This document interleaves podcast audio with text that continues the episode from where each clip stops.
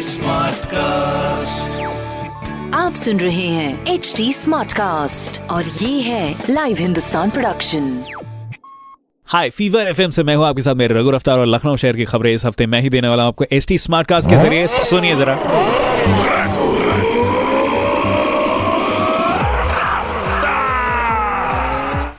पहली खबर corona virus के चलते अब लखनऊ में एंट्री करने वाले बाहरी लोगों की टोल प्लाजा पर ही स्क्रीनिंग कर दी जाएगी। साथ ही संदिग्ध लक्षणों वालों का तत्काल रैपिड किट से टेस्ट किया जा रहा है। दूसरी खबर, लखनऊ नेशनल रैंक के पहले काउंसलिंग में कई छात्रों ने दाखिला नहीं लिया। ऐसे में केजीएमयू की 250 सीटों में 223 पर ही प्रवेश हो सके। बाकी लोहिया संस्थान की 200 एमबीबीएस सीटों में से एक पर छात्रों ने दाखिला लिया है। तीसरी खबर, उनतीस नवंबर को लखनऊ का नवाब वाजिद अली शाह प्राणी उद्यान अपने सौवे साल में प्रवेश करेगा।